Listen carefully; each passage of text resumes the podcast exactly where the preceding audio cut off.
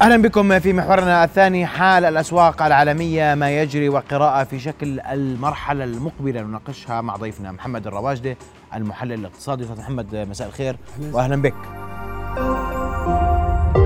رؤيا بودكاست. بدي أبدأ معك في في جانب مهم جدا اليوم.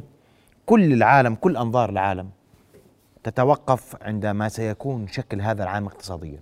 الحديث عن الركود الحديث عن آه، حل الاسواق عالميا أسعار النفط أسعار الذهب العملات الرقمية كل ذلك سنناقش وأبدأ من قراءة عامة لكيف سيكون شكل الاقتصاد عالميا في هذا العام. آه، مساء الخير آه، سيد محمد ومساء الخير للأخوة المشاهدين. آه، قبل ما نبدأ نحكي بالصورة بعام 2023 لنلخص المشهد في عام 2022 سريعا. م. المشهد كان قاتما وسيئا. الركود العالمي تعزز في عام 2022 التضخم ارتفع إلى أعلى مستوياته منذ 40 عاماً. في 2022 الهزات التي أصابت الأسواق المالية كانت سيئة جدا. آه النفط ارتفع في مرحلة إلى أعلى مستوياته إلى حوالي 130 دولار وانخفض في مرحلة لاحقة إلى حوالي 70 72 دولار. آه الأسواق المالية شهدت هزات عنيفة في آه الأسواق التي تتعلق بالداو جونز. رأينا كيف الداو جونز هذا العام انخفض إلى 28 ألف نقطة وارتفع خلال فترة وجيزة إلى حوالي 34 ألف نقطة. آه، شاهدنا الهزات العنيفة التي حدثت في نازداك آه، شركات التكنولوجيا والبنوك. أيضا الذهب آه، هذا العام كان في قفزات عالية جدا وقفزات منخفضة جدا. الذهب وصل إلى حوالي 2070 دولار خلال هذا العام طيب. في مرحلة مهمة وانخفض أيضا إلى حوالي 1700 آه، دولار. فشوف هذا القفزة. تأرجحات قفزات وارتفاع لكن الأهم ما, ما يلخص مشهد 2022 أن التباطؤ الاقتصادي كان عنيفا وقاسيا جدا. أما عام 2023 الصورة ليست وردية. كما يفهم الآخرون. البنك الدولي وصندوق النقد الدولي يخفض توقعاته لعام 2023 نتحدث عن نمو بدل أن يكون 4% و5% قد نتحدث عن بين 2.5 إلى 3% نمو اقتصادي عالمي. آه، الصورة كما تحدثت إليك الصورة سوداوية. الحرب في أوكرانيا لم تنتهي بعد وهذا مشهد مهم بالنسبة لسوق النفط وسوق الذهب وسوق العملات. آه، أيضا المواجهة بين الصين وأمريكا تحتد خلال هذا العام. قد نشهد مواجهة عنيفة بين الصين والولايات المتحدة الأمريكية.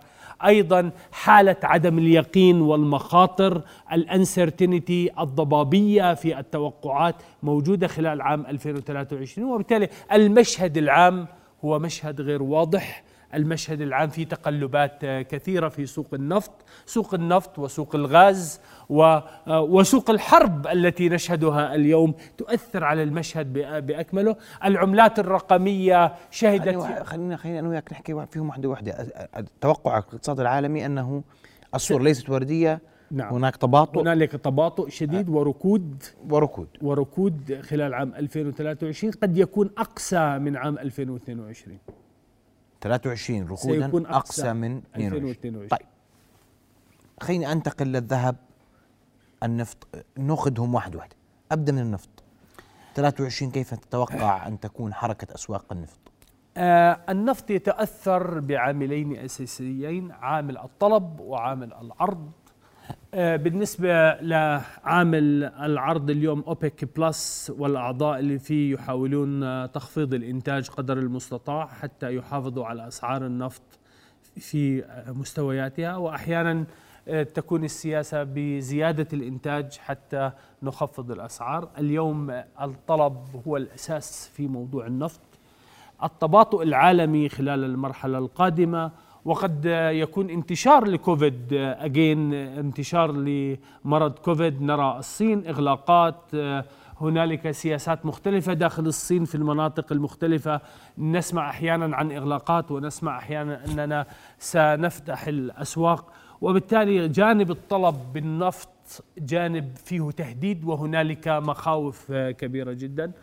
لذلك أعتقد أن النفط سيتأرجح خلال العام 2023 بين 75 وال 90 دولار. لكن لن ينخفض أكثر من ذلك. أعتقد سيكون بين ممكن نتحدث بين السبعين والتسعين دولار حتى نكون أكثر منصفين. بهذا الجانب. ما لم يحدث تطورات في الحرب وتطورات على إمدادات الغاز وامز... إحنا بنحكي على الصورة إذا كان هذا العام يعني بسياقاته الحالية. نعم. هذا السعر بين السبعين والتسعين سعر أعتقد مقبول للاقتصاد العالمي اليوم لكن غير مقبول إني أطلع ل 120 دولار سعر النفط و130 دولار نرجع للحالة الاستثنائية. هذا لن يخدم النمو الاقتصادي العالمي. ولن يخدم المستهلكين سيخدم المنتجين المصدرين سيخدمهم لكن لن يخدم المستهلكين وبالتالي النمو الاقتصادي في خطر إذا ارتفع النفط عن ذلك. وإذا انخفض النفط عن 70 دولار المستهلكين سيستفيدون لكن المنتجين لن يستفيدوا من هذا السعر. جميل جدا. هذا النفط الذهب. الذهب اليوم إحنا بنتحدث وفي هاي اللحظة اللي أنا وياك بنحكي فيها اليوم الذهب حوالي 1880 دولار وهو يرتفع. وسبب هذا الارتفاع في الذهب يعود إلى سياسة الفدرالي الأمريكي. الفدرالي الأمريكي رفع سعر الفائدة حوالي ست مرات في عام 2022 بهدف امتصاص التضخم وسحب السيولة من السوق حتى نسيطر على الأسعار. التضخم في الولايات المتحدة ارتفع إلى حوالي 9.3% وهو أعلى معدل تضخم منذ 40 عاما في الولايات المتحدة. آه، استخدمت الولايات المتحدة سياسة رفع سعر الفائدة على الدولار بحيث الدولار يصبح قوي وأنت تريد الدولار وبالتالي تأخذ هذا الدولار تضعه في البنك حتى تأخذ سعر فائدة عليه عالي جدا.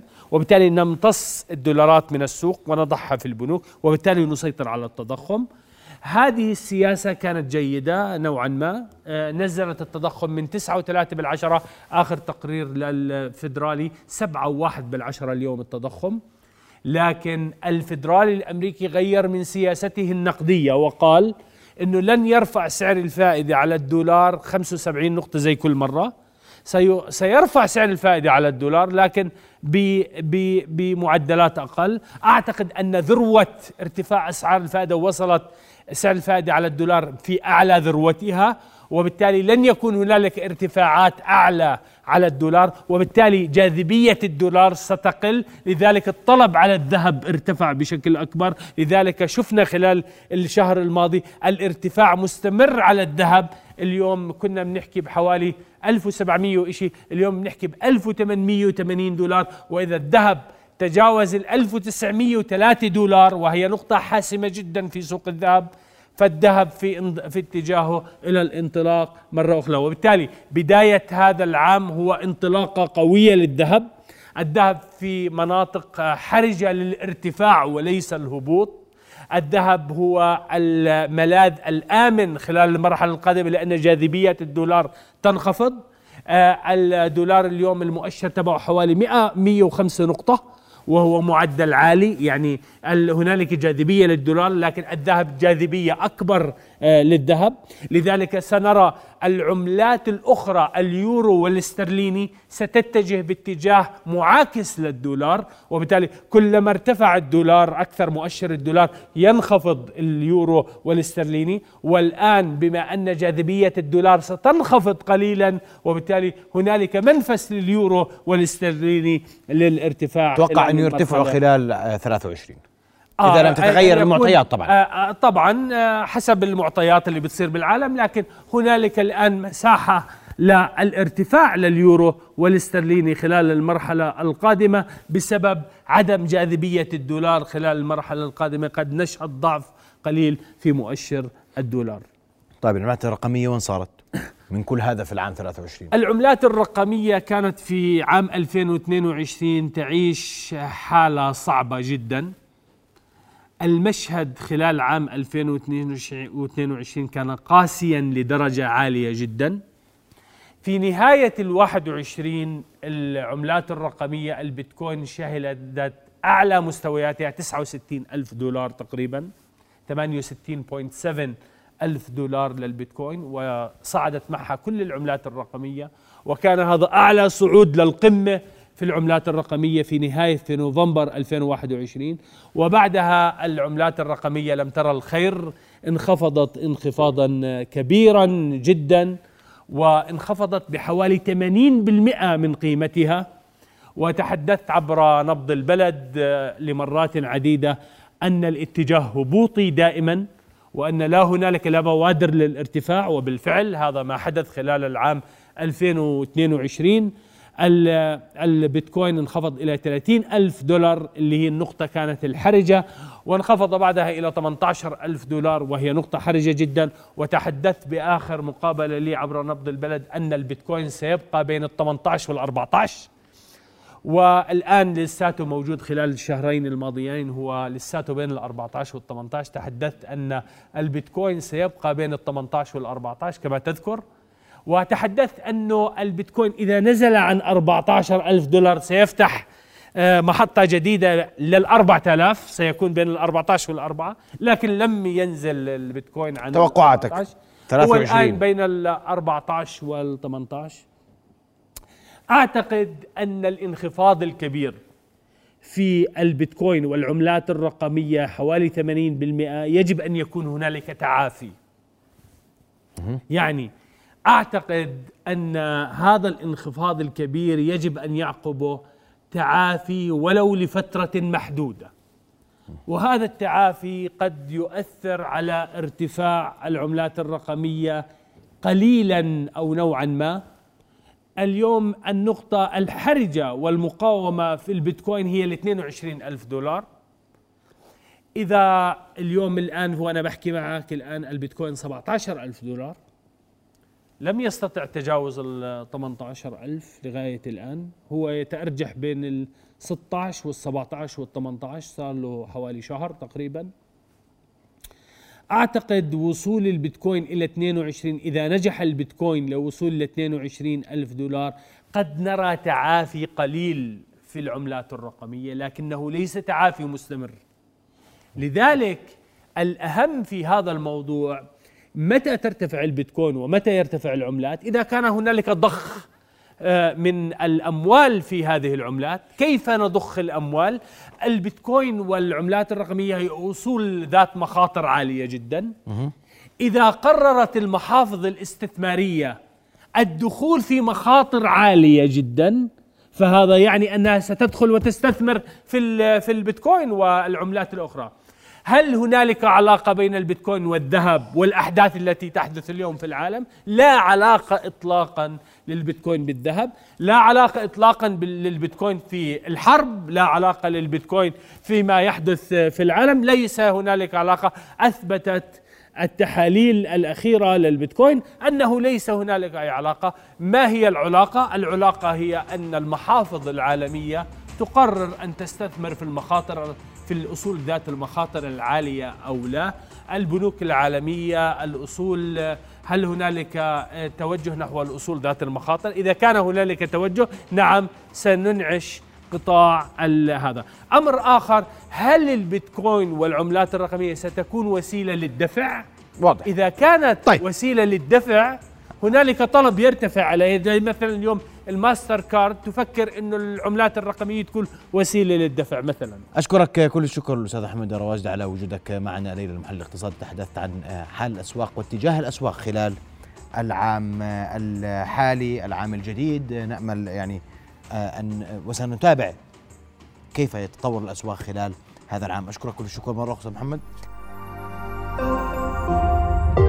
رؤيا بودكاست.